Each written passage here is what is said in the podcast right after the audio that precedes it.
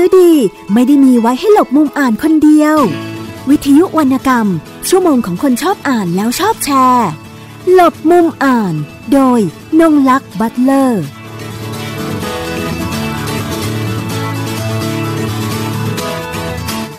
สวัสดีค่ะ คุณผู้ฟังรายการหลบมุมอ่านวิทยุไทย PBS กับนงลักษ์บัตเลอร์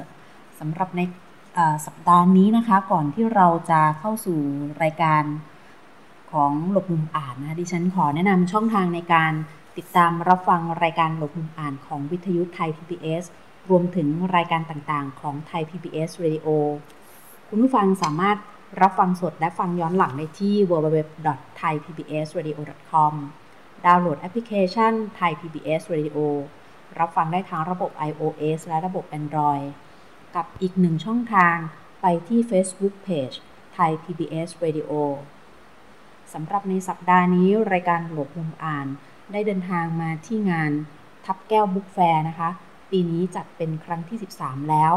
และได้มาเดินเที่ยวชมในงานรวมถึงได้ร่วม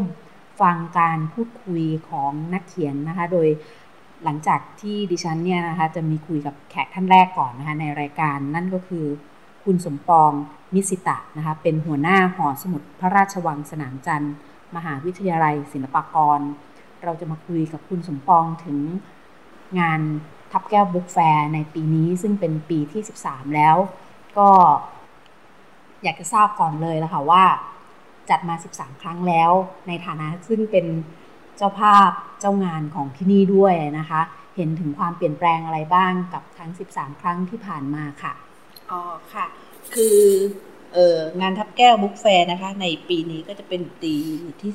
13 กว่าเราจะเดินทางมาถึงในยาวนานสิบกว่าปีนี้นะคะ เรายังมีประวัติความเป็นมาของเราก่อนหน้านั้นอีกนะคะ คือในในระยะแรกของการจัดงาน Book Fair นะคะ เราทำเราทำเป็นกิจกรรมเล็กๆ ภายในห้องสมุดนะคะเเราเรียกว่าประมาณว่ามินิบุ๊กแฟร์นะคะ เพราะว่าเนื่องจากว่าเมื่อสิบกว่าปีก่อนนะคะ เออ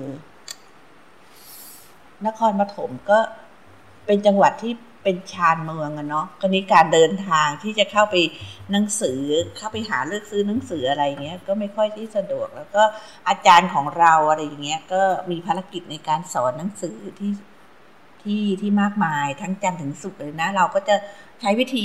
วิธีการเชิญร้านค้าต่างๆนะคะก็จำนวนไม่เยอะประเมินประมาณสัก สามสี่ล้าน หรือว่ามากๆที่สุดก็ประมาณสิบล้านสิบสิบร้านค้าย่อยนะคะ ก็ให้นำหนังสือนั้นมาให้กับว่าให้กับให้กับคณาจารย์คณาจารย์ แล้วก็นักศึกษาเลือกเพื่อเลือกหนังสือพวกนี้เพื่อเข้ามาใช้ในห้องสมุดนะคะต่อมาเนี่ยก็จะมีจะมีผู้ที่คิดคิดต่อมานะคะ ในสมัยต่อๆมาก็คือก็ต้องให้คนก็ให้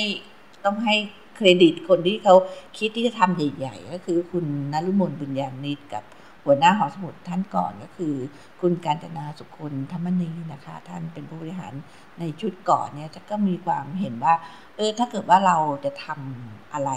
งานที่มันใหญ่ขึ้น เพื่อให้คนในภูมิภาคตะวันตกเนี่ยได้ เข้าถึงหนังสือ เพราะว่าตลาดในหนังสือประเทศไทยนั้นเนี้ยเออถ้าเกิดใหญ่ ๆ จริง ๆ เท่าที่เราทราบก็คือว่าเป็นตลาดอะไรนะ งานงานบุ๊กแฟร์อยู่ที่อยู่ที่กรุงเทพอะไรอย่างเงี้ยนะ แล้วคนก็จะไปแล้วก็เบียดเสียดยัดเยียดมากมาย แล้วก็คือนอกจากเบียดเสียดยัดเยียดมากมาย มันก็จะมีค่าใช้จ่ายอื่น ๆ อย่างเช่น พวกเรื่องของการเดินทาง แล้วก็คนต่างจังหวัดเข้าไป อาจจะไม่สะดวกด้วยประการละทั้งปวง เราก็เลย ก็เลยเออคนที่คนที่คิดงานช่วงนั้น กับผู้บริหารชุดนั้นก็เลยจัดให้มีงานทับแก้ว Book Fair ก็เป็นงานใหญ่ ๆ แล้วก็เป็นรูปแบบ อย่างนั้นมาจนถึงปัจจุบันก็เป็นครั้งที่ 13 ถามว่าในงานทับแก้ว Book Fair เนี่ยมันมีอะไร คือนอกจากว่ามีหนังสือแล้วนะคะ อย่างที่เราทราบหนังสือไทยต่างประเทศแล้วสิ่งที่เราสิ่งที่เราได้มีคือพวกสื่อการ การศึกษาพวกอุปกรณ์คอมพิวเตอร์อะไรเนี้ยพวกเนี้ยเราก็จะมีด้วย แล้วก็สิ่งที่เราอยากจะได้ก็คือว่าเเรายังมีกิจกรรมของคนในชุมชนเรายังมีกิจกรรมของนิสิตนักศึกษา ให้มันเป็นตรงเนี้ยมันเป็นพื้นที่เป็นพื้นที่กิจกรรมของของเด็กๆในมหาลัยของเรา เพราะว่าจะได้เป็นการฝึกฝนแล้วก็ให้เขาโตยิ่งขึ้นยิ่งขึ้นอะไรอย่างนี้นะคะก็ ก็ประมาณอย่างนี้ค่ะก็เติบโตกันมาเรื่อยๆอะไรอย่างเงี้ยค่ะ ตั้งแต่วันนู้นถึงวันนี้ก็สิบสามปีเราก็สะสมประสบการณ์แล้วเราก็ไม่รู้ว่าตลาดหนังสือเนี่ยมันจะพอที่จะในอนาคตอะเนอะมันจะให้เราเนี่ยได้จัดปีที่สิบสี่สิบห้าสิบหกหรือต่อไปเรื่อยๆ ได้มากน้อยแค่ไหนก็ตรงนี้คนทำงานก็คุยกันคุยกันทุกปีแล้วค่ะว่ามันจำเป็นไหมอะไรอย่างเงี้ยเออไม่ใช่ไม่ใช่ไม่ใช่ว่ามันจำเป็นไหมหมายถึงว่า มันจะยังจัดต่อไปได้อีกไหมแล้วก็หลังๆเนี่ยพวกงานบุ๊กแฟร์พวกนี้นะคะ มันก็จะเกิดอยู่ในห้องสมุดมหาวิทยาลัย ทั่วประเทศไทย ดังนั้นเนี่ยการที่จะจัดว่าตารางว่าเราอยู่ช่วงไหนช่วงไหนเนี่ยมันเป็นการฟิกกันทั้งมหาวิทยาลัย เพราะว่าอย่างของศิลปากรเนี่ยจะต้องอยู่หลังมอชอ ร้านค้าที่จบจากมอชอก็ต้องมาจัดที่ศิลปากร ย้ายจากศิลปากรก็จะต้องไปเกษตรหรือไปมหาวิทยาลัยทางใต้อย่างเงี้ยมันก็จะเป็นงานทั้งงานอย่างเงี้ยของของประเทศไทยของห้องหมุดมหาวิทยาลัยไทย ซึ่งซึ่งซึ่งซึ่งซึ่งตรงนี้อะ เออบางทีคนที่เขามาเดินนี่เขาอาจจะไม่เข้าใจว่าเอ๊ะทำไมเราต้องจัดเดือนนี้อะไรอย่างเงี้ยจริง ๆ แล้วเนี่ยโดยโดยโดยการดำเนินงานอย่างเงี้ยมันเป็นภาพรวมของห้องบุญมหาวิทยาลัยในทั่วประเทศ แล้วก็ทับแก้มบุฟเฟ่ก็จะมีจุดเด่นอีกเรื่องหนึ่งก็คือว่า มันจะเป็นร้านค้าที่มีหนังสือเก่าๆมาอะไรอย่างเงี้ย แล้วก็หนังสือตรงเนี้ยมันราคาถูกมาก แล้วก็เท่าที่คุยกับคนที่เขาชอบเดินเขาบอกว่าเขาไม่เคย คือหนังสือบางเล่มอย่างเงี้ยเขาเดินไปหา ไปหาแล้วมาหาไม่ได้ แต่เขามาเจอที่ทับแก้วบุกแฟดังนั้นเนี่ยบางคนเนี่ยเจ็ดวันเนี่ยเขาก็มาทุกวันแล้วก็มาค่อยๆดู ค่อยๆดูค่อยๆดู อันนี้จะเป็นฟีดแบ็ที่เป็นร้านค้า แต่ว่าก็จะมีอีกส่วนหนึ่งเขาเขาคือเขาก็จะบอกว่าไม่ค่อยมีหนังสือใหม่ทางเราก็บอกว่าถ้าเกิดว่า เออ ไม่มีหนังสือใหม่ก็ต้องเลื่อนไปอีกนิดเดือนมีนาก็จะมีงานสัปดาห์หนังสือแห่งชาติ ก็ไปตรงนู้นนะของเราก็จะเป็นอย่างนี้ค่ะคนก็จะมากันแบบนี้ ลูกค้าของเราค่ะ ก็คือจะมีจุดเด่นหนึ่งก็คือเรื่องของหนังสือเก่านะคะซึ่งอาจจะหาไม่ได้ทั่วไปโดยเฉพาะตามร้านค้า ซึ่งเป็นร้านหลักๆ ที่เราพอจะทราบกันดีอยู่แล้วนะคะ แล้วก็ยังเมื่อสักครู่คุณสมปองเองได้พูด ถึงเส้นทางการเดินทางของคาราวานหนังสือ ซึ่งไปจำหน่ายตามหอสมุดของมหาวิทยาลัยต่างๆทำให้เราได้เห็นภาพนะคะ ตอนแรกทางผู้จัดเองก็เข้าใจว่าอ่าแล้วแต่เขาจะจัดคิว แต่จริงๆ แล้วไม่ใช่นะคะ เดินทางจากเหนือไปถึงใต้นะคะ โดยเส้นทางก็จะค่อยๆ ขยับลงมานะคะ ตามทิศของประเทศไทยเรานะคะ ว่าจะไปภูมิภาคไหน จริงโทษนะคะ จริง ๆ แล้วนะมันเริ่มเริ่มจากภาคกลาง ถ้าเกิดว่าเรามองเวลาเนี้ยมันก็จะไปตั้งแต่ภาคกลางขึ้นไปเหนือแล้วก็จากเหนือจะลงใต้สุดอะไรอย่างเงี้ยค่ะ มันถ้าเกิดว่าเอารองเอามาเรียงๆกันเนี่ยก็จะเห็นเลยว่าเนี่ยเฮ้ยมันมีเส้นทางของมันอะไรเงี้ยใช่เป็นแผนที่การเดินทางชัดเจนนะคะว่าเกิดอะไรขึ้นบ้างระหว่างการเดินทางจะไปที่ไหนกันบ้างนะคะ หลายๆเจ้าซึ่ง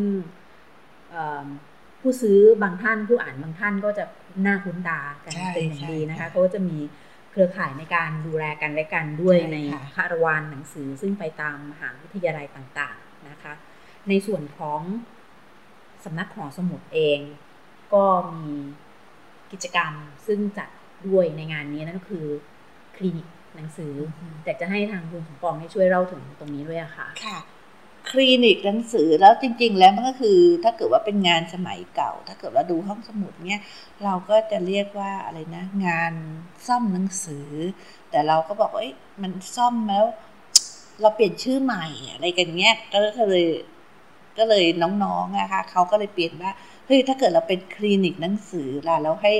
คนทำงานเนี่ยเป็นหมอเหมือนว่าต้องมาผ่าตัดอะไรคือเขาก็บอกว่าเนี่ยเวลาเขาทาหนังสือเนี่ยเขาก็ต้องมาฉีดปกอะไรเงี้ยเขาบอกว่าเหมือนเขาก็มาผ่าตัดอะไรเงี้ยเขาก็เลยตั้งไว้ว่าคลินิกหนังสือคลินิกหนังสือเนี่ย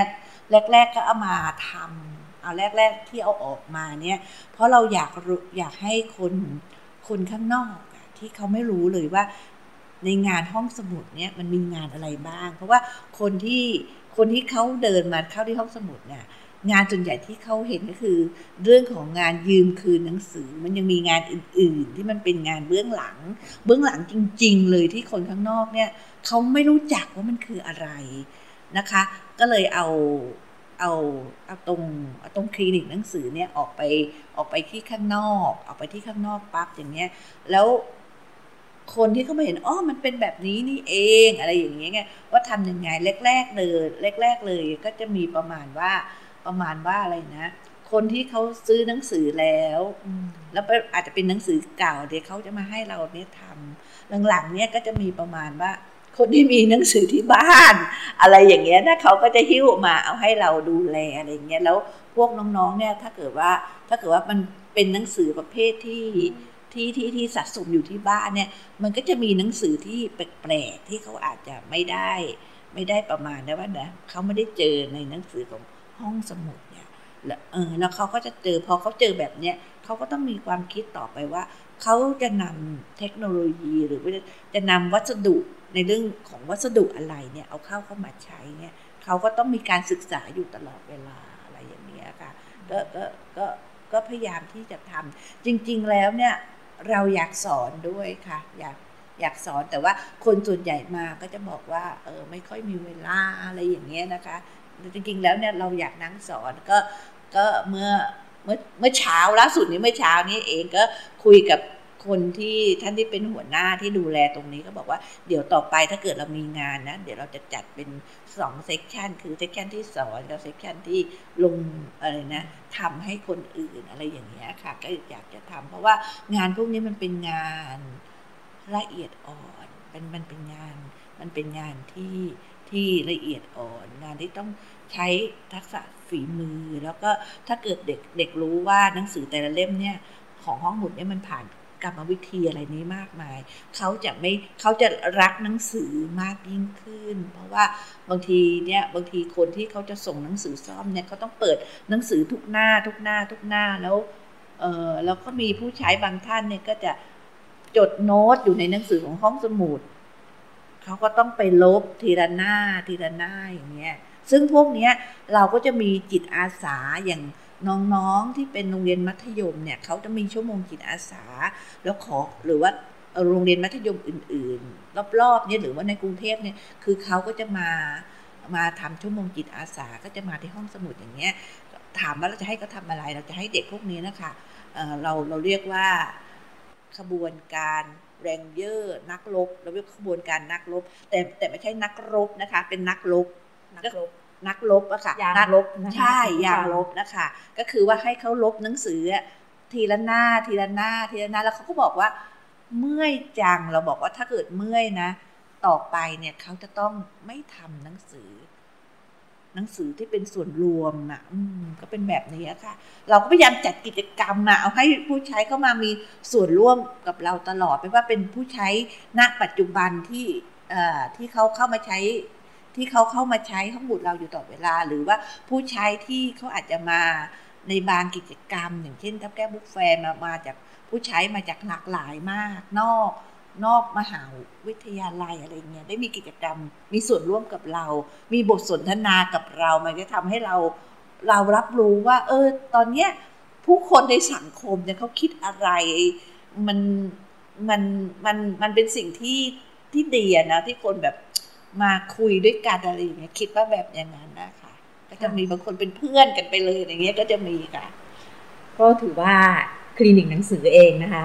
ใครเดินเข้ามาแล้วในงานคับแก้วบุ๊กแฟร์เนี่ยจะเกิดทั้งความรักที่มีต่อหนังสือและความรู้สึกทนุถนอมนะคะ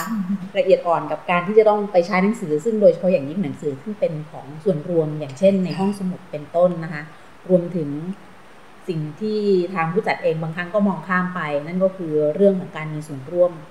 ระหว่างผู้ซ่อมกับผู้ที่นำหนังสือมาซ่อมนะคะ และบทสนทนาในนั้น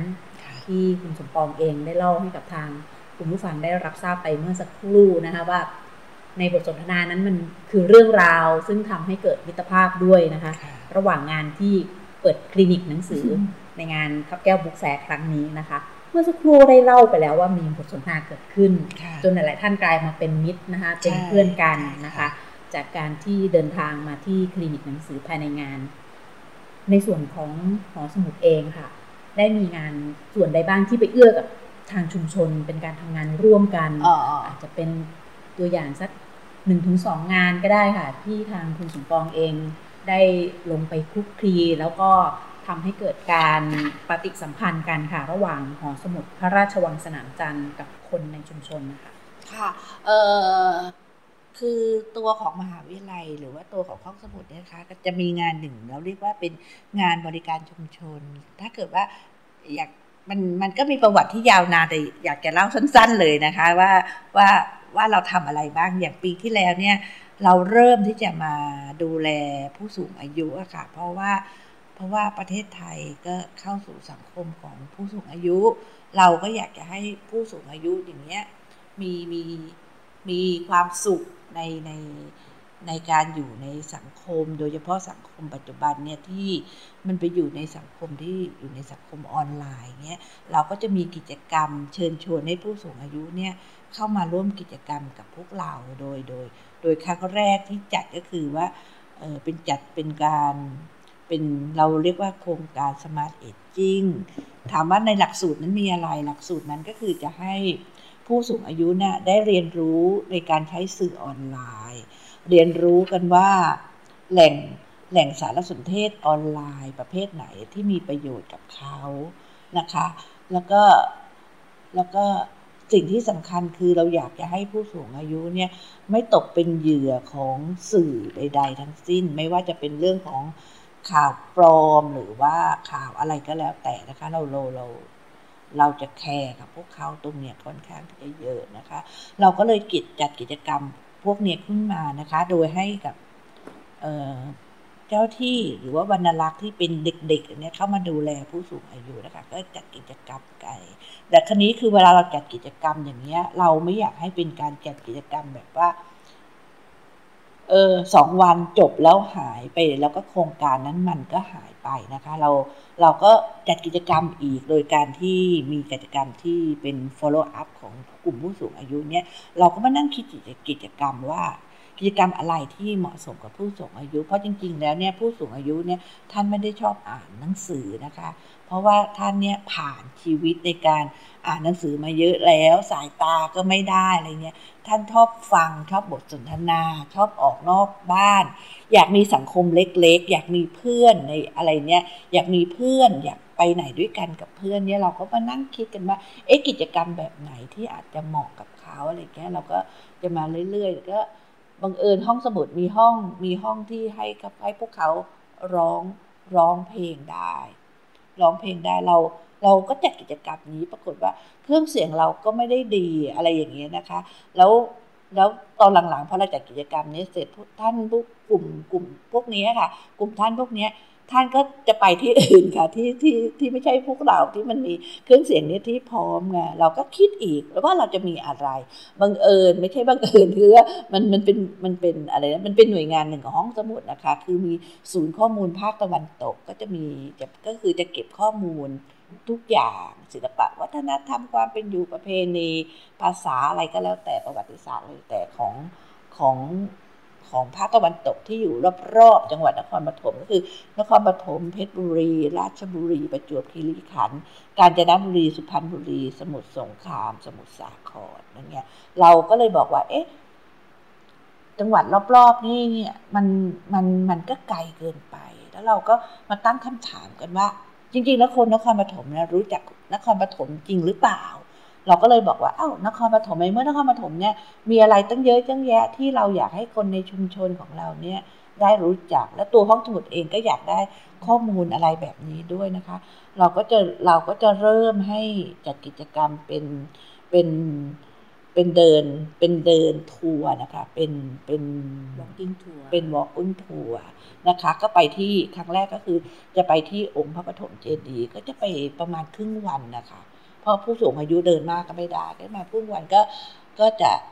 ทำความรู้จักองค์พระปฐมเจดีย์มันปีอย่างละเอียดละอ่อนะคะ แล้วก็ แล้วก็จะไปอย่างเงี้ยก็ไป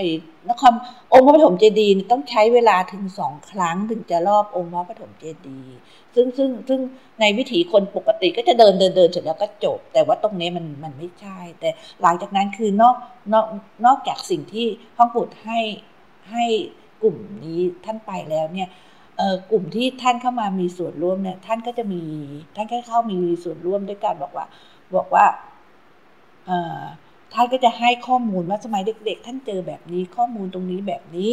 มีรูปเก่าๆอะไรเงี้ยห้องสมุดก็จะได้ข้อมูลโดยอัตโนมัติ โดยไม่โดยไม่ได้แบบแบบเป็นการลงภาคสนามแล้วก็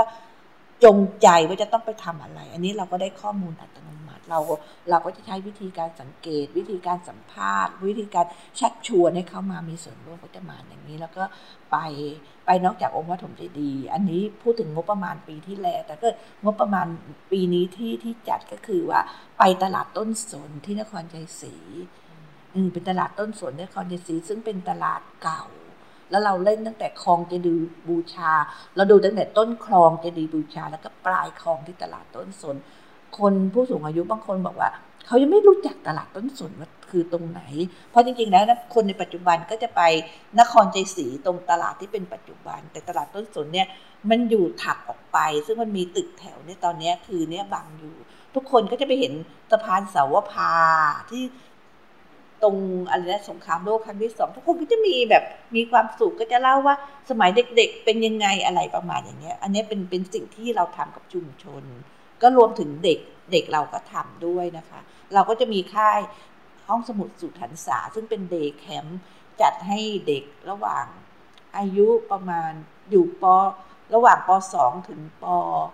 ป .5 นะคะ ที่เข้ามาอยู่กับเราอย่างเงี้ยเป็น day camp นะคะ เด็กก็จะมีจัดกิจกรรม พวกเราก็จะจัดกิจกรรมมาให้กับเด็ก เด็กก็จัดมาอย่างเงี้ยทุกปีแล้วก็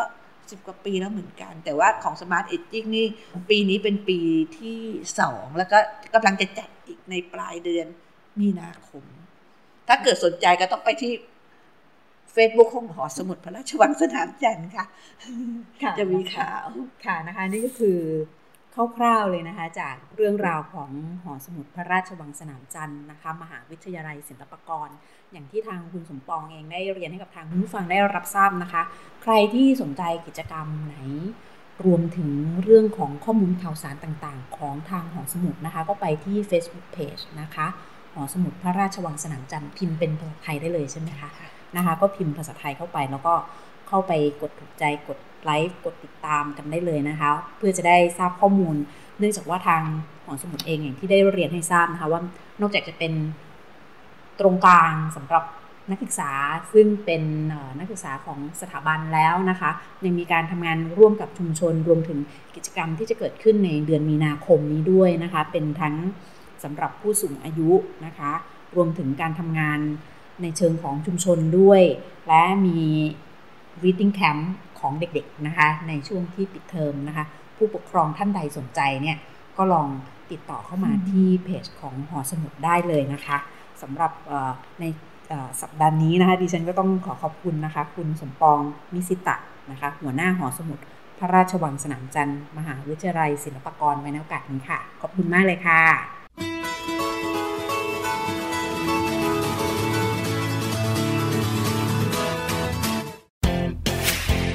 ย PBS Radio ฟังเรื่องดีๆ มีสาระหลากหลายที่นี่ ฟังเรื่องสุขภาพอนามัย กับแพทย์และผู้เชี่ยวชาญ ในรายการโรงหมอ 10ถึง11 นาฬิกา ทุกวันจันทร์ถึงศุกร์ฟังเบื้องหลังที่ไม่เป็นข่าว เล่าความจริงกับนักข่าวตัวจริง ในรายการหลังไม่ในสนามข่าว 13ถึง14 นาฬิกา ทุกวันจันทร์ถึงศุกร์ฟังเรื่องสนุกปลุกความคิดกับนิทานสอนใจให้น้องๆทำดี กับรายการ Kiss Hour 17ถึง18 นาฬิกา ทุกวันจันทร์ถึงศุกร์ฟังเรื่องธรรมชาติและสิ่งแวดล้อม ในมุมมองนักอนุรักษ์ตัวยง สะสินเฉลิมลาบ กับรายการคุยกับสะสิน8-9 นาฬิกา ทุกวันพฤหัสบดี และฟังเรื่องทุกปลุกเรื่องร้อน พร้อมแง่มุมกฎหมายกับทนายมืออาชีพ กับรายการแจ้งความ 18ถึง19 นาฬิกาทุกวันจันทร์ถึงศุกร์รุ่นไหนก็ฟังได้ ฟังทีไรได้เรื่องดีๆ ทุกทีไทย PBS Radio ข่าวสารสาระเพื่อสาธารณะและสังคม ทุกวันจันทร์ถึงศุกร์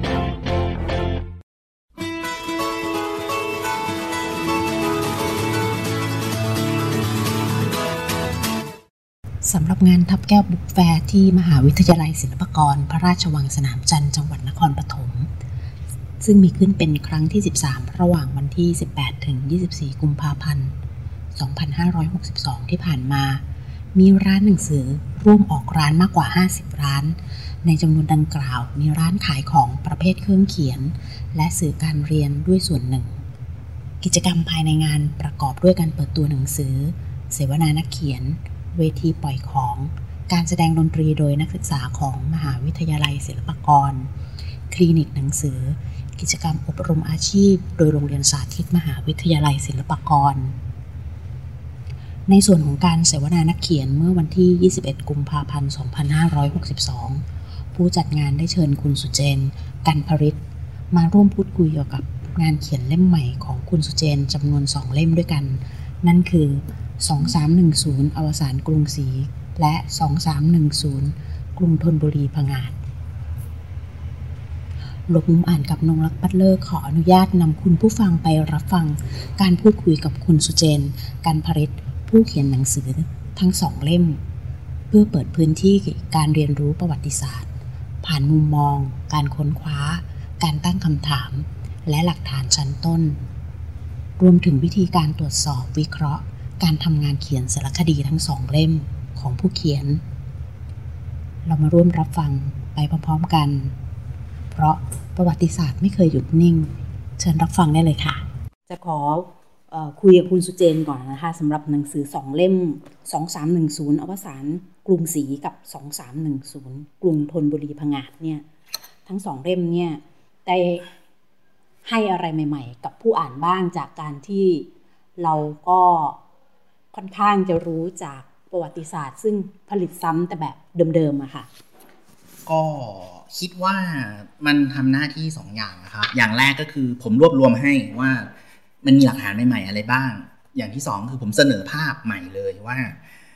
ซึ่งมันไม่ได้ผมไม่ได้ค้นคว้าเองคนเดียวนะครับ บางบทเนี่ยผมค้นคว้าเองอย่างสองสามหนึ่งศูนย์เนี่ยแต่บางบทเนี่ยเป็นคุณูปการของอาจารย์หลาย ๆ ท่านที่เป็นนักประวัติศาสตร์อย่างอาจารย์สุเนศอย่างเงี้ยซึ่งมีคุณูปการกับวงการประวัติศาสตร์ไทยพม่ามากๆ ผมทำให้มันเป็นภาษาที่อ่านง่ายขึ้น แล้วก็ได้รับความกรุณาจากอาจารย์สุเนศท่านช่วยดูด้วย ว่าเออเราสื่อสารอย่างนี้ถูกต้องไหมคือเล่มนี้ต้องยกยกความดีความชอบให้อาจารย์สุเนศด้วยฮะสองฟังก์ชันนี้ผมก็หวังว่ามันจะเออ มันเห็นอีกมุมหนึ่งอะที่สำคัญคือผมไม่ได้ตั้งใจมาเหมือนกับ บอกว่าของเก่าผิดหนึ่งร้อยเปอร์เซ็นผมกำลังจะบอกว่า มันมีมุมใหม่นะ มันมีซ้าย มันมีขวา มันมีข้างบน มันมีข้างล่าง มันมีหลาย ๆ มุมอะการสรุปมุมเดียวแล้วเราไปคิดเอาเองว่ามันต้องเป็นอย่างนั้นเนี่ย มันน่าจะไม่ใช่แล้วนะ การที่เราไปประนามหยามเหยียดแรงงานพม่าว่า ควรจะลำบากในเมืองไทยดีแล้วเคยมาเผากรุงเราเฮ้ยผมรู้สึกว่ามันจะต้องเราไม่ควรคิดอย่างนั้นนะ วัฒกรรมวิธีคิดชุดความคิดแบบนี้มันควรจะสลายไปตั้งแต่เราเกิดกระแสอาเซียนเมื่อปี 2014-15 แล้วอะไรอย่างเงี้ยครับ คืออย่างที่เราก็ทราบกันดีนะคะ ในไทยเราเองเนี่ยมันจะไม่ไม่มีประวัติศาสตร์แบบอาณานิคม แต่เราจะมีประวัติศาสตร์กับเพื่อนบ้านเราหรือเป็นพื้นที่ให้กับเจ้าอาณานิคมเนี่ยไปกระทำกับทางเพื่อนบ้านเราเป็นต้น เราจะ ก้าวข้ามการเล่าประวัติศาสตร์ แบบนี้ในบ้านเราได้อย่างไรที่ไม่ใช่ป้ายสีนะหมายถึงว่าครับครับแบบเดิมๆอย่างเงี้ยค่ะ เพราะว่าบางครั้งเวลาเราไปในประเทศเพื่อนบ้านเราเนี่ยเราจะเจอปัญหาซึ่งเหมือนเหมือนเราเป็นคนไปกระทำเขาเป็นต้น อืมมันสองเรามันสองมันสองระดับอะครับ คืออย่างแรกเลยจะถามว่าจะออกไปได้ยังไงเนี่ยมันต้องการผมมองเป็นภาพใหญ่ว่ามันมีสองส่วน ส่วนหนึ่งซึ่งมันยากมากๆ แล้วมันแข็งตัวมากๆคือระบบการศึกษาตราบใดที่ เรายังไม่เปลี่ยนแปลงแบบเรียนให้ก้าวหน้า มันก็ก้าวหน้าขึ้นแล้วนะครับ ไม่ใช่มันไม่ก้าวหน้าบางบางอย่างเริ่มเปลี่ยนแล้ว ผมต้องให้ความเป็นธรรมกับกระทรวงศึกษาด้วย แต่โดยส่วนใหญ่เจ็ดสิบแปดสิบเปอร์เซ็นมันยังเหมือนเดิม เราก็ผลิตคนที่เชื่อแบบเดิมๆออกมาอยู่เรื่อยๆคือมันก็ปั๊มออกมาเรื่อยๆต่อให้เราทำความเข้าใจใหม่ยังไง มันก็จะมีคนที่เข้าใจแบบเดิมๆออกมาเรื่อยๆ อันนี้ก็อย่างหนึ่งซึ่งผมว่ามันต้องไปเปลี่ยนโครงสร้างของกระทรวงของแบบเรียนตรงนั้นสองซึ่งส่วนที่สองผมคิดว่าทำง่ายกว่าก็คือ ก็เนี่ยแหละฮะอินเทอร์เน็ตหนังสือที่ผมเขียนหรือไม่ก็การหาข้อมูลใน Google ซึ่งมันใหญ่มากโลกมันใหญ่ขึ้นเยอะ แค่ครูสอนให้เด็กใช้เครื่องมือนี้ได้ และไม่อ่านของผมก็ไม่ต้องเชื่อก็ได้ ไปอ่านของคุณปรามินเครือทอง ซึ่งทำเรื่องนี้เหมือนกันก็ได้ ไปอ่านของอาจารย์สุเนศไปอ่านของอาจารย์ฝรั่งหลาย ๆ ท่าน แล้วคิดเอาว่า เฮ้ย อันไหนมีน้ำหนัก แค่นี้แหละครับ เราหลุดออกจากตรงนี้ได้แน่นอน แบบเรียนจะทำอะไรเราไม่ได้อีกต่อไป คือผมรู้สึกว่าที่ที่ครูต้องทำก็คือ สอนเด็กให้รับข้อมูลหลาย ๆ ด้านนะจากเครื่องมือที่เรามีคือ ถ้าย้อนไปสักปี 2000 เนี่ย ผมนึกไม่ออกเลยนะ เราจะเปลี่ยนแปลงมันยังไง แต่พอเรามีสมาร์ทโฟน เรามีอินเทอร์เน็ตกระจายไปทั่วอย่างเงี้ยผมคิดว่ามัน มันทำอะไรได้มากขึ้นนะคิดว่าน่าไม่รู้ว่าเป็นทางออกได้หรือเปล่า แต่ผมคิดว่าตอนนี้เราทำได้อย่างนี้ในส่วนนี้ ค่ะอย่างที่คุณสุเจนเองก็พูดบนเวทีเมื่อสักครู่นะคะบอกว่าครูเองที่สอนประวัติศาสตร์สอนสอนสังคมอืมครับ ต้องเน้นในเรื่องของการทำให้นักเรียนมีการคิดครับวายตั้งคำถามว่าทำไมครับนะคะ อย่างตัวคุณสุเจนเอง จุดเปลี่ยนที่จากท่องจำมาประวัติศาสตร์ทุกคนคือการท่องจำเพื่อไปสอบครับ จุดเปลี่ยนตรงไหนที่ทำให้เกิดคำถามวายแล้วก็พาตัวเองหลุดออกมาค่ะตอนมสี่เพราะว่าตอนนั้นมันไม่ใช่เรื่องประวัติศาสตร์เลยนะฮะมันเป็นเรื่องข้อมูลเรื่องแฟกต์เลยก็คือ เราเถียงกับอาจารย์เรื่องเขตเศรษฐกิจจำเพาะผมเคยอ่านข้างนอกนี่ฮะว่ามัน 220 ไมล์ทะเลหรือ 200 ไมล์ทะเลนี่แหละ แล้วตัวเลขเราไม่ตรงกับอาจารย์ แค่นั้นแหละฮะผมได้เกรดสองทั้งนั้นที่ผมเชื่อว่าผมทำข้อสอบได้ หลังจากนั้นเนี่ยผมเลยมันมันมันเชื้อปะทุเฉยๆฮะว่า เราเริ่มไม่เชื่อครูที่สอนแล้วเราเริ่มไม่เชื่อแบบเรียนละทำไมข้างนอกมันเขียนแบบวะพอเข้ามหาลัยก็เผอิญว่าเออโชคดีว่าได้ไปเรียนในธรรมศาสตร์ ซึ่งภาควิชาประวัติศาสตร์อาจารย์ที่นั่นมันเปิดกว้างเอามากๆเลยอะให้เราค้นคว้าข้อมูลมันเปลี่ยนหมดเลย เราตั้งคำถามหมด แต่ว่ามันก็ต้องใช้เวลาระยะหนึ่งนะฮะ คือช่วงแรกเนี่ยเราก็จะตื่นเต้นกับข้อมูลมากเลยว่าแบบโอ้เจ๋งไปหมด แต่ว่าอย่างที่บอกอะฮะว่า บางเรื่องเนี่ย นักวิชาการเก่งๆเขาทำไว้ตั้งนานแล้วแหละเขารอให้เรามาใช้ เราไม่อัปเดตอะอย่างบางบางมีหนหนึ่งผมไปเที่ยวอุทยานประวัติศาสตร์ ที่ไหนสักแห่งรุ่นพี่ผมคนนึงก็ไปเขาก็ทรมานใจมากอะเขาค้นคว้าหาข้อมูลเขียนวารสารเขียนอะไร ไกด์ก็ยังท่องเรื่องเดิมๆอะคือบางทีมันอาจจะ สุดท้ายแล้วเนี่ย มันมันกลับไปสู่ว่าคนไทยส่วนใหญ่ ไม่ได้อยากเรียนประวัติศาสตร์เป็นวิทยาศาสตร์ อะอยากได้ยินแบบไหนมากกว่า มันไปถึงตรงนั้นแล้วอะฮะซึ่งอันนี้แก้ยาก อืมถ้ายังคิดว่าพระเจ้าตากยังเอ่อท่านทรงแบบปลอมเป็นคนนั้นคนนี้ไปอยู่นคร โดยที่ไม่มีหลักฐานรองรับ แต่ยังเชื่อกันอยู่เนี่ย เราก็ทำอะไรไม่ได้นะฮะเพียงแต่ว่าเราก็พยายามที่จะเสนอข้อมูลใหม่เข้าไป แต่ว่ายากมาก แต่ผมคิดว่าโอเคกลับไปสู่คำถามคือจุดเปลี่ยนมันอยู่ตรงนั้นแหละอืมครูที่ใจไม่กว้าง แบบเรียนที่ยังแข็งเป๊ก นี่ขนาดคุณสุเจนเป็นคนอีกรุ่นแล้วนะคะซึ่งไม่ได้ครับไม่ได้ผ่านในรุ่นที่ต้องแบบท่องจำมาเป๊ะๆทุกอย่าใช่งครับนะคะ เป็นข้อโต้แย้งกับอาจารย์แล้วก็เป็นจุดครับเปลี่ยนตรงนี้นะคะ รวมถึงวิชาชีพอย่างมัคคุเทศก์เองครับก็ยังเป็นวัฒกรรมเดิมๆแบบที่ครับเราอยากได้ยิน มันง่ายไงฮะก็ไม่มีอะอะผมผมเคยค้น Google แล้วมันสนุกมากเลย ผมเคยนะว่าแบบแกล้งเขียนอะไรผิดๆลงไปในบล็อก แล้วสักพัก มันก็มีคนก๊อปก๊อปก๊อปก๊อปก๊อปสิบสิบเว็บก๊อปไปสักวันหนึ่งมันก็จะไปโผล่ที่ไกด์ทัวร์อืมคือพูดง่ายๆอะเราไม่มีสิ่งที่เรียกว่า media literacy อะครับมันคือการเท่าทันสื่อมใครอยากเขียนข้อมูลปลอมลงไปในเน็ต แล้วความมักง่ายคือก๊อปกันต่ออืมผมก็เชื่อว่าไม่ได้บอกว่าไกด์ทั้งหมดนะฮะจำนวนมากทีเดียว หาข้อมูลกันแบบนั้น มันก็จะเป็นเรื่องเดิมๆมันก็พูดไปจนกลายเป็นความจริง อืมอืม แล้วอย่างสองเล่มเนี่ยนะคะครับสองสามหนึ่งศูนย์อวสานกรุงศรีกับสองสามหนึ่งศูนย์กกรุรุงงธธนนบุบุรีรีพังงาดโดยส่วนตัวของคุณสุเจนเอง เนื่องจากข้อมูลครับค่อนข้างจะเยอะรวมถึงการต้องค้นคว้าครับใหม่ด้วยนะคะรวมถึงต้องเอามาครับเรียบเรียงนะคะ ให้มีทั้งความครับเป็นสารคดีแล้วก็อ่านครับเข้าใจง่าย แล้วก็สัมผัสได้ด้วยครับมีความมีชีวิตชีวาอยู่ในนั้นครับสองเล่มนี้ยังมีรู้สึกว่ามีขาดตรงไหนไหมที่เราแบบ เยพออะพอมันพิมพ์ออกไปแล้วเรารู้สึกว่าเออมีบางอันซึ่งเราน่าจะใส่ไปเพิ่มมากกว่านี้ เยอะครับหลายจุดทีเดียวอย่างถ้าตัวอย่างเลยคือกรณีที่ผมเคยทำเล่มเรื่องเจ้าอนุวงศ์ของลาวอะฮะซึ่งพอพิมพ์ครั้งที่สองเนี่ย ผมเติมเข้าไปเลยเพราะว่าผมไปเจอหลักฐานทางฝั่งเวียดนาม เวียดนามพูดถึงเจ้าอนุวงศ์ยังไงบ้างคือปัญหาของงานประวัติศาสตร์ งานสารคดีก็ตาม หรือจะเป็นงานวิชาการก็ตามคือมันอัปเดตอยู่เรื่อยๆครับสิ่งที่เราทำได้ในงานของเราคือเราอัปเดตมัน ถ้ามีโอกาสพิมพ์แต่ เดี๋ยวนี้ในเน็ตผมก็พยายามจะ up นะ ถ้าเป็นบทความก็คือพยายามที่จะ up มันด้วยถ้าทำได้นะฮะ คือแน่นอนละมันมันไม่มีทางเขียนงานหนึ่งชิ้นแล้ว perfect หนึ่งร้อยเปอร์เซ็นเรื่องเจ้าอนุวงศ์ซึ่ง ผมก็เชื่อว่ามันก็มีคนทำน้อยนะ ซึ่งผมก็ว่าผมก็ทำเยอะแล้วแต่ผมก็เชื่อว่าเดี๋ยวมันก็ต้องมีอะไรโผล่มาอีกแหละอืม มันก็สามารถที่จะเป็นเอพิโซดใหม่ได้ใช่ขึ้แล้วนมาเมื่อไหร่ที่ผมหยุดทำงานเนี่ยหนังสือเล่มนี้ก็จะลงไปในเจ๊ไข่ขวดทันทีฮะเพราะว่า มันก็จะเปลี่ยนไงฮะอาจจะมีสมมตินะว่าน้องที่พักฟังผมวันนี้อาจจะมีสักคนหนึ่งลุกขึ้นมาเขียนอะไรใหม่ หลักฐานใหม่ซึ่งผมตอนนั้นอาจจะแก่งะจนไม่สามารถทำงานได้แล้วอะหนังสือของเขาก็จะขึ้นมา เป็นข้อเสนอหลักแทนของผม ในความที่บอกว่าครับเป็นหลักฐานใหม่นะคะ เนื่องจากอืมพศมันโอ้คยรับครับตั้งสองสามร้อยปีครับผ่านมาแล้วอย่างเงี้ยค่ะ ดูหลักฐานนี่มีความเชื่อถือได้มากแค่หน่อย แค่ไหนแล้วก็ใช้การวิเคราะห์อย่างไร พบ ถ้าในส่วนหนึ่งมันก็อาจจะมีบางอย่างสูญหายบ้างแหละใช่พื้นที่ใช่ทางใช่ประวัติศาสตร์ การเคลื่อนย้ายครับของผู้คนเนี่ยค่ะเราก็ทำให้ได้มากที่สุดอย่างที่เรียนไปแล้วว่าคำให้การชาวกรุงเก่า ถ้าเอามาดูช่วงกรุงแตกอะเชื่อถือได้สูงมาก แต่ถ้าเกิดเอาไปย้อนกลับเล่าเรื่องสมัยพระนเรศวรซึ่งห่างมาสองสามร้อยปีไม่ได้ แน่นอนมันเชื่อไม่ได้ร้อยเปอร์เซ็นต์หรอกขนาดเราจดบันทึกเรายังจดตกตกหล่นหล่นเลย แต่มันมีอยู่เท่านี้ไงครับ เราก็พยายามจะบอกคนอ่านว่าเนี่ยเราเจออยู่เท่านี้นะ ตอนเนี้ยวันรุ่งขึ้นเราอาจจะขุดเจอซากการเขาเรียกว่าอะไรการลบครั้งสุดท้ายของพระนเรศวรที่ไหนสักแห่งก็ได้ อันนี้มันจะเป็นประวัติศาสตร์ซึ่งเป็นภาพรวมใช่ทีนี้อยากจะทราบครับความเห็นของคุณสุเจนใน อย่างเช่น ประวัติศาสตร์ ประวัติศาสตร์ในส่วนของท้องถิ่นครับ ตัวนี้นี่ไม่แน่ใจว่าคุณสุเจนได้ศึกษามากน้อยแค่ไหนนะคะ แต่อยากจะทราบความเห็นว่า ในกระบวนการของการผลิตซ้ำเนี่ยมันเหมือนกับประวัติศาสตร์ระดับมหาภาพซึ่งมาจากส่วนกลางไหม เหมือนครับ อย่างหนึ่งที่วัฒนธรรมของการเขียนประวัติศาสตร์ท้องถิ่น ที่ผมเห็นนะร้อยละเก้าสิบเลย คือต้องเอาตัวเองผูกพันกับส่วนกลาง ยกตัวอย่างก็ได้ จังหวัดสุรินทร์เรื่องช้างนะฮะก็ต้องผูกพันว่าเนี่ยครั้งหนึ่งนะเคยส่งช้างไปถวายเอ่อราชวงศ์บ้านครูหลวงผมจำไม่ได้ราชการไหนแต่มีเขียน เวลานักประวัติศาสตร์ท้องถิ่นของสุรินทร์จะทำประวัติศาสตร์ขึ้นมา เขาก็จะเขียนเรื่องเนี้ยฮะแล้วก็จะผูกตัวเองเข้ากับกรุงเทพ ซึ่ง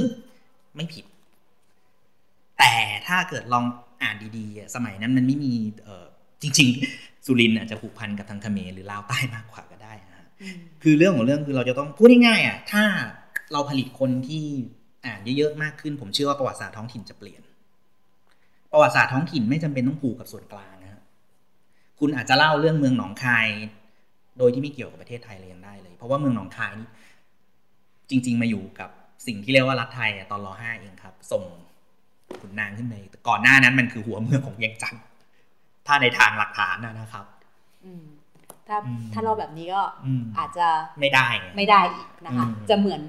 แบ่งแยกดินแดนใช่ประวัติศาสตร์แบบแบ่งแยกดินแดนเกินไป แต่มันไม่จำเป็นนี่ฮะคือหมายถึงอืมปัญหาคือผู้ปกครองเราใจไม่กว้างถ้ามันมีหลายเวอร์ชั่นหลายเรื่องเล่าอย่างที่ผมบอกไงทำไมโอบามาถึงล้อเล่นกับเดวิดคาเมรอนเรื่องเผาทำเนียบขาวอืมผมจะเห็นวันหนึ่งไหมที่นายกไทยกับนายกพม่ามันเราเออยูก็เคยมาเผาไอ้นี่หว่าแล้วนายกพม่าอาจจะขำว่าเออเนอะมันก็ไม่น่าเกิดสมัยก่อนอะไรเงี้ยฮะแต่ว่าเรารู้อยู่แล้วว่ามันคือโอบามาก็รู้ว่าตอนนั้น มันก็เป็นสงครามในอดีตอะ คาเมรอนก็ขำๆทุกครั้งโอบามาโอบามาก็มีครั้งหนึ่งไปพูดที่วิหารเวสต์มินสเตอร์ที่ลอนดอน เป็นรัฐสภาแห่งแรกของโลก โอบามาพูดเลยว่าความสัมพันธ์ระหว่างอเมริกาอังกฤษเป็นพันธมิตรพิเศษมาก เราเป็นชนที่พูดภาษาเดียวกัน แต่มีจุดด่างเรื่องเดียวนะ you เคยไปเผาทำเนียบขาวเมื่อปี 1718 ถ้าผมจำไม่ผิดขำกันทางรัฐสภาเวสต์มินสเตอร์คือฝรั่งเขารู้แล้วว่านี่มันคือเรื่องปกติ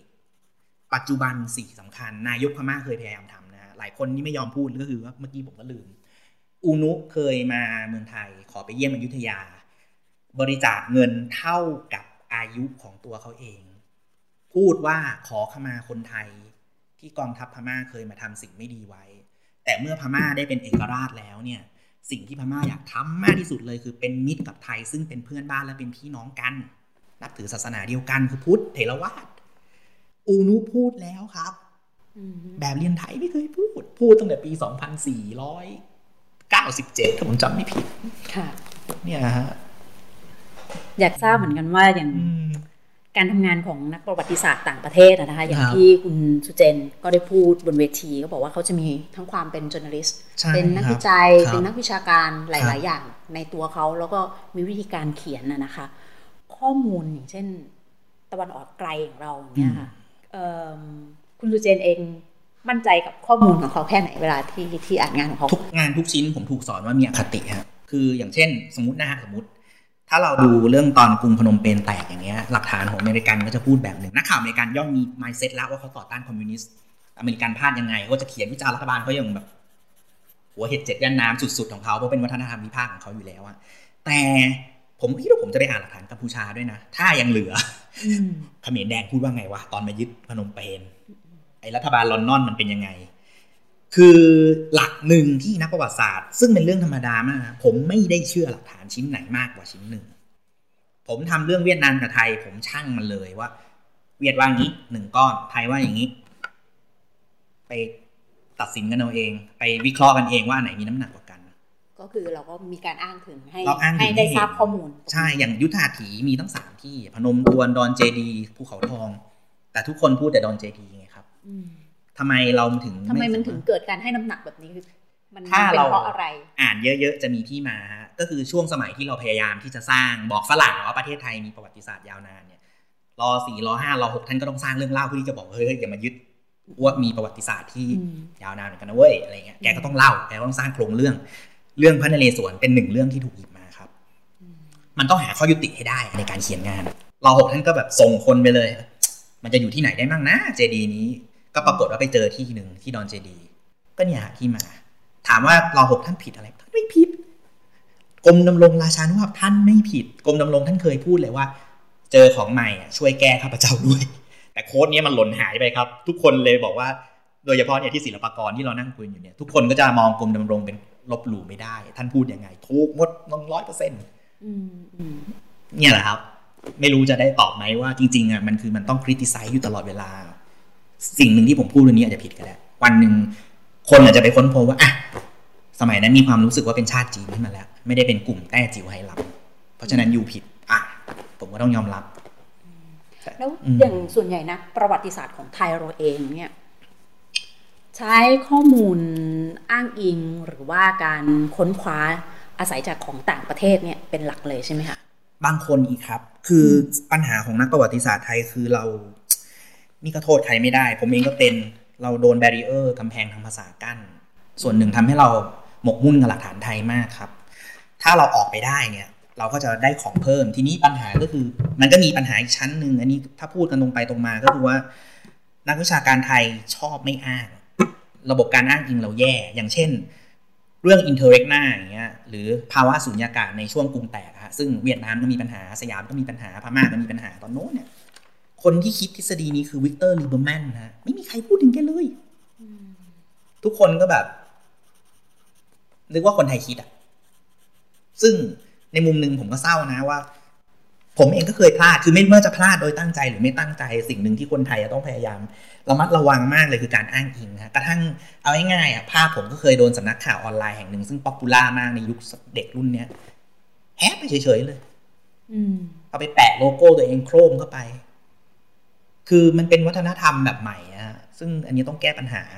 เป็นเฉพาะบ้านเราหรือเปล่าคะที่อื่น ผมว่าที่อื่อาจนจะมีเป็นแต่ไทยนี่ค่อนข้างร้ายแรงครับ เพราะว่าเราเคยชินกับการใช้ของฟรี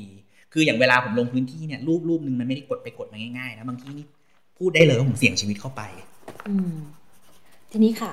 อืมเมื่อสักครู่พอดีเลยคุณสุเจนพูดถึงเรื่องของการอืมลงพื้นที่อะนะคะครับจะถามว่าอุปสรรคปัญหาในการลงพื้นที่ หรือการเข้าไปในแต่ละที่เนี่ยเราต้องให้เกียรติกับ ตัวพื้นที่อย่างไรบ้างในฐานะของนักประวัติศาสตร์ จะให้เกียรติในกรณีเหมือนกับอย่างสมมติถ้าเป็นบ้านคนเนี่ยเราก็ต้องขออนุญาตเจ้าบ้านใช่ไหมฮะแต่ผมก็ดูเป็นเรื่องๆนะ อย่างตอนตอนที่ทำเรื่องเจ้าอนุวงศ์เนี่ยเราจะไปดูจุดที่เจ้าอนุวงศ์โดนจับ แล้วมันได้อยู่ในเขตประกาศกฎอายการศึก แขวงไซสมบูรณ์ของลาวอะทำจดหมายไปเหรอ อีกสักสิบปีมั้งคงได้ไป รัฐบาลลาวไม่เข้าใจใหญ่ เราก็เลยแบบ คือตแก้อนปันั้ญนหาอย่างไรคะเจอแบบนี้ ก็นักท่องเที่ยวไงฮะอืม แล้วก็มั่วๆเข้าไปเลยมั่วๆซัวๆเข้าไปอ้าวแหล่งท่องเที่ยวนี่ตายก็มั่วๆเข้าไป แล้วก็ก็ไปเจอของดีเหมือนกัน ก็เจอทหารก็วุ่นวายหมดอุ้ยมันเข้ามาได้ยังไงคนไทยอะไรอย่างเงี้ยฮะแต่ก็เขาก็ไม่ได้ทำอะไรเรา เพียงแต่เราก็ระทึกนิดหน่อยว่าแบบ มีทหารพาไปเที่ยวถือปืนเดินเป็นขบวน คนขับรถโดนเอาไปสอบสวนอยู่สองชั่วโมงว่าเป็นคนลาวพาคนไทยเข้ามาทำไม คือลาวเขามองไทยไม่ดีอยู่แล้วในเชิงประวัติศาสตร์นะฮะแล้วจะมาทำเรื่องเจ้านุวงศ์อีก เจ้าอนุวงศ์ในประวัติศาสตร์ก็แพ้ไทยอีก จะมาเขียนด่าเราหรืออืมจนแบบโอ้โหคุยจนไม่รู้รอดออกมาได้ไง อย่างตอนครับเล่มของเจ้าอนุวงศ์ที่ออกมาอย่างเงี้ยค่ะครับทางการลาวเองเขาได้อ่านเขาได้มี ผมไม่ไม่ทราบอะฮะ feedback ตรงนี้ไหมไม่คะเขาเงียบเงียบเขาเงียบๆแต่ว่าที่รู้อย่างหนึ่งคือคนลาวโดยเฉพาะไกด์ลาว ซึ่งผมดีใจมากคือ เคยครั้งหนึ่งไปลงที่สนามบินวัดไตเวียงจันทร์นะแล้วไปเจอไกด์คนหนึ่งเขากำลังพาลูกทัวร์แล้วเขาเจอหน้าผม เขามาทักผมแบบเฮ้ยเราไม่เคยรู้จักกันนี่หว่าเขาบอกเขาได้อ่าน แล้วเขาดีใจมากที่มีคนเหมือนกับฟื้น ให้เห็นว่าเออเจ้าอนุไม่ใช่กบฏนะ ในขณะเดียวกันคนไทยส่วนหนึ่งเขาก็ที่เขาอ่านแล้วเขาเขาไม่เก็ตอะเขาก็บอกว่าผมมาไปเชื่อประวัติศาสตร์เพื่อนบ้าน ผมก็ไม่ได้บอกนี่ว่าไทยมันผิด แต่มันคือเรื่องของศึกสมัยก่อน ข้อเท็จจริงมันมาอย่างเงี้ยลาวว่าอย่างนี้ไทยว่าอย่างนี้ แต่ว่าหลายคนก็จะรับไม่ได้ที่ผมบอกว่า เจ้าอนุวงศ์ไม่ใช่กบฏแล้วก็กระทั่งราชบัณฑิตไทยอะฮะตอนนั้นที่สารคดีมันมีระบบกองที่ค่อนข้างแข็ง โทรไปถามราชบัณฑิต เจ้าอนุวงศ์เนี่ยควรใช้ราชาศัพท์ระดับใด ราชบัณฑิตตอบมาว่า เป็นระดับเจ้าประเทศสลาดผมบอกโน ผมไม่ยอม ต้องใช้ระดับพระเจ้าแผ่นดิน ถ้าคุณจะเขียนประวัติศาสตร์ของอาเซียนต้องแบบนี้ คุณต้องให้เกียรติเขา ผมก็เลยนำเสนอแกนหลักตรงนี้ฮะ นี่คือพระนเรศวรที่แพ้ แต่เราพระนเรศวรเราชนะ ถ้าคุณถ้าคุณนิยามว่าพระนเรศวรเป็นของไทยนะฮะ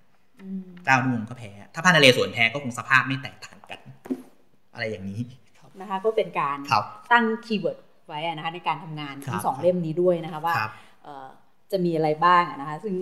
ทางคุณสุเจนเองก็จะมีตั้งไว้อย่างเช่นว่าพระเจ้าเอกทัตไม่ได้อ่อนแออังวะไม่ใช่กล่องโจรนะคะอีกอันหนึ่งจดไม่ทันค่ะ เมื่อตอนที่ขึ้นนำเสนอนะคะ ในเรื่องเกี่ยวกับทฤษฎีเรื่องของกรุงแตกด้วยนะคะ ซึ่งก็มีการพูดถึงหนังสือสามเล่มของดรสุเนศของอาจารย์นิธิแล้วก็ของกรมดำรงครับใช่ค่ะของกรมไทยลพม่าค่ะของกรมดำรงนะคะ เอาละในเรื่องของประวัติศาสตร์ ซึ่งมันย้อนไปหลายปีแล้วถ้าสมมติในประวัติศาสตร์ที่ร่วมสมัยเนี่ยคุณสุเจนเองสนใจประเด็นไหนเป็นพิเศษไหมซึ่งแบบโอ้ยเดี๋ยวฉันจะทำขึ้นมามากกว่าคิดว่าน่าจะเป็นเรื่องของอ ช่วงใกล้ๆเนี่ยตั้งแต่รอหนึ่งลงมา ตอนนี้ที่ผมสนใจ เพราะมันมันคือฟาวเดชันมันคือรากฐาน รัตนโกสินทร์ใช่ครับผมรู้สึกว่าบางทีตอนที่ผมเห็นกรณีมีนักร้องคนหนึ่งใส่เสื้อสวัสดิกาของนาซีเนี่ยเราก็สะเทือนใจนะ เพราะว่าหนึ่งก็บางคนก็บอกว่าไร้เดียงสานะอีไม่รู้เรื่องหรอกอย่าไปว่าเขาเลยอีกคนก็บอกเฮ้ยไม่รู้ได้ยังไงอินเทอร์เน็ตก็มีอะไรอย่างเงี้ยฮะบางคนก็บอกคิดมากไปเปล่าใครก็ใส่อะไรอย่างเงี้ยฮะคือ ผมรู้สึกว่าปัญหามันก็คือ เราไม่ได้เขาเรียกอะไร เราไม่ได้ทรีตมันจริงจังกับประวัติศาสตร์ ระยะที่เป็นร่วมสมัยของเรา เรารู้เรื่องที่ผมบอกจริงๆสองสามหนึ่งศูนย์เราควรจะรู้น้อยกว่า เรื่องนาซีนะ เราควรจะเออรู้เรื่องสงครามโลกครั้งที่สองรู้เรื่องขบวนการเสรีไทย ซึ่งมันจริง ๆ รุ่นปู่เราเองนะฮะอยุธยานี่มันกลับไปไกลมาก รุ่น 417 ปี เราเล่าเป็นตุเป็นตะเลย เป็นมหากาบตำนาน ใช่แต่ว่าทำไมเรื่องใกล้ๆเราไม่รู้เรื่องอะเออผมก็สงสัย เพราะฉะนั้นจริง ๆ มันมีคนทำงานเรื่องนี้อยู่เยอะแล้วนะครับ เรื่องประวัติศาสตร์ร่วมสมัยเนี่ยเพียงแต่ว่ามันก็เรื่องเดิมระบบการศึกษาเรามันไม่ได้แอดหนังสือพวกนี้เข้าไป ระบบการศึกษาหนึ่งด้วยนะคะ กับสถานการณ์ทางการเมืองต่างๆก็เป็นปัจจัยซึ่งมีผลต่อการเผยแพร่ข้อมูลต่างๆ เหล่านี้ครับ คิดว่าในอนาคตมันพอจะทลายกำแพงเดิมได้ไหมคะเอาเอาแค่ประวัติศาสตร์ช่วงใกล้ๆ เหตุการณ์ 14 ตุลาครับ 16 6 ตุลา 19 ผมว่ายังทำไม่ได้ แต่ว่ามันเป็นภาระของคนรุ่นหลัง คือผมไม่ได้บอกจะทิ้งนะ แต่ว่ามันมีคนหลายคนมากที่เขาทำงานทิ้ง แล้วก็ส่งต่อส่งต่อ คือเราแก้ไม่ได้ในรุ่นเดียวหรอกครับแก้นานมาก คือมันต้องใช้เวลาเป็นเจเนอเรชัน ผมเขียนไว้ในคำนำของสองสามหนึ่งศูนย์นะฮะว่าผมเขียนจดหมายถึงคนอีกหนึ่งร้อยปีข้างหน้า ความมุ่งหมายของผมคือ ถ้าหนังสือเล่มนี้ยังรอดอยู่ในคลังที่ไหนสักแห่ง ตอนนั้นอาจจะไม่มีหนังสือแล้ว อาจจะเป็นอย่างนี้หมดแล้ว ใครจะไปดิจิทัลไลซ์เนี่ย ถ้าได้อ่านแล้ว ยังเรียนแบบเดิมเนี่ย ผมก็ขอแสดงความเสียใจด้วยอาจจะไปไม่ถึงไหนเลย เอาล่ะในฐานะประวัติศาสตร์ ตั้งปณิธานตัวเองไว้แบบ จะอยู่กับมันยาวนานแค่ไหนในเรื่องของการทำงานด้านนี้ วันหนึ่งหรือจะผันงานตัวเองไปเป็น fiction บ้างไหม fiction หมายถึงอ๋อนิยายใช่ไหมนิยายเรื่องแต่งก็เคยคิดเยอะค่ะ เคยคิดครับ เคยคิดแต่โดยธรรมชาติอะ มันมีนะนักเขียนสารคดีที่ย้ายไปเขียนนิยายอะครับ แต่ว่าผมก็ว่าก็คงต้องฝึกอะเพราะว่าดูเหมือนคนไทยชอบอ่านนิยายมากกว่าหนังสือประวัติศาสตร์จริงมันมีเสน่ห์กว่าอย่างเรื่องอเจ้าเนี่ยเออก็น่าสนใจ เพราะว่า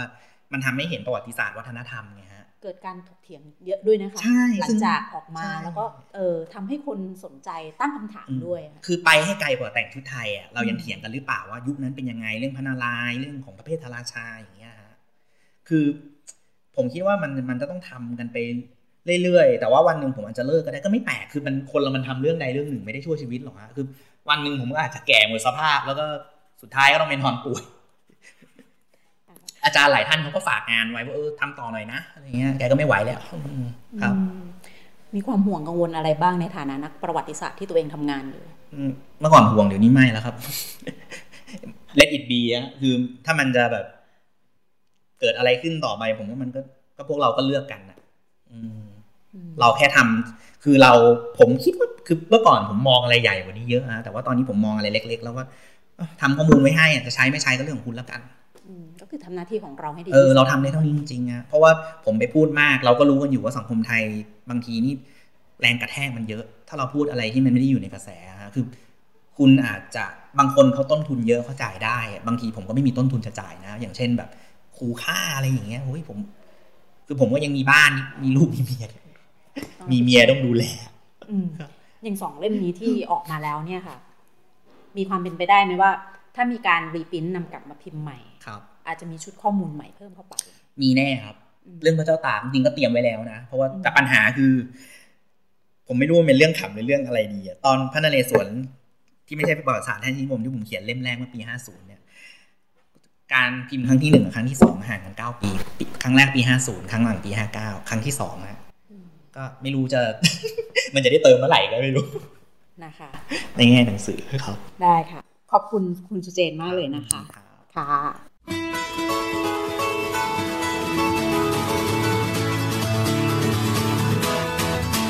สำหรับในสัปดาห์นี้หลบมุมอ่านวิทยุไทย PBS กับนงรักบัตเลอร์ ต้องขอขอบคุณคุณผู้ฟังทุกท่านที่ติดตามรับฟังมาจนถึงช่วงท้ายของรายการ คุณผู้ฟังรับฟังรายการต่างๆ ของไทย PBS Radio ทั้งรับฟังสดและย้อนหลังในที่เว็บไซต์ www.thaipbsradio.com พลิเคชัน Thai PBS Radio ดาวน์โหลดได้ทั้งระบบ iOS และระบบ Android Facebook Page ไทย PBS Radio ขอบคุณที่ติดตามรับฟังลบมุมอ่านนะคะสำหรับท่านใดซึ่งอาจจะสนใจงานเขียนของคุณสุเจนกันพริตเพิ่มเติมนะคะ ในงานทับแก้วบุกแฟร์ที่ผ่านมาครั้งที่ 13 ทางเพจ สารคดีได้ถ่ายคลิปเอาไว้สามารถเข้าไปชมย้อนหลังได้นะคะ เป็นฉบับเต็ม ในส่วนที่เป็นการพูดคุยนั้น ดิฉันได้อขอพูดคุยกับคุณสุเจน แยกออกมาต่างหากจากในรายการนั้น แต่ถ้าท่านใดสนใจอยากจะฟังเพิ่มเติมก็ไปตามเพจที่ดิฉันได้แนะนำเอาไว้ในเพจของสารคดีนะคะสำหรับในสัปดาห์นี้ ดิฉันนงรักษ์บัตเลอร์ คงต้องขอลาคุณผู้ฟังไปก่อน เราจะกลับมาพบกันใหม่ในสัปดาห์หน้า กับหลบมุมอ่านไทย PBS Radio สวัสดีค่ะ หนังสือดีไม่ได้มีไว้ให้หลบมุมอ่านคนเดียว วิทยุวรรณกรรม ชั่วโมงของคนชอบอ่านแล้วชอบแชร์ หลบมุมอ่าน โดยนงลักษ์บัตเลอร์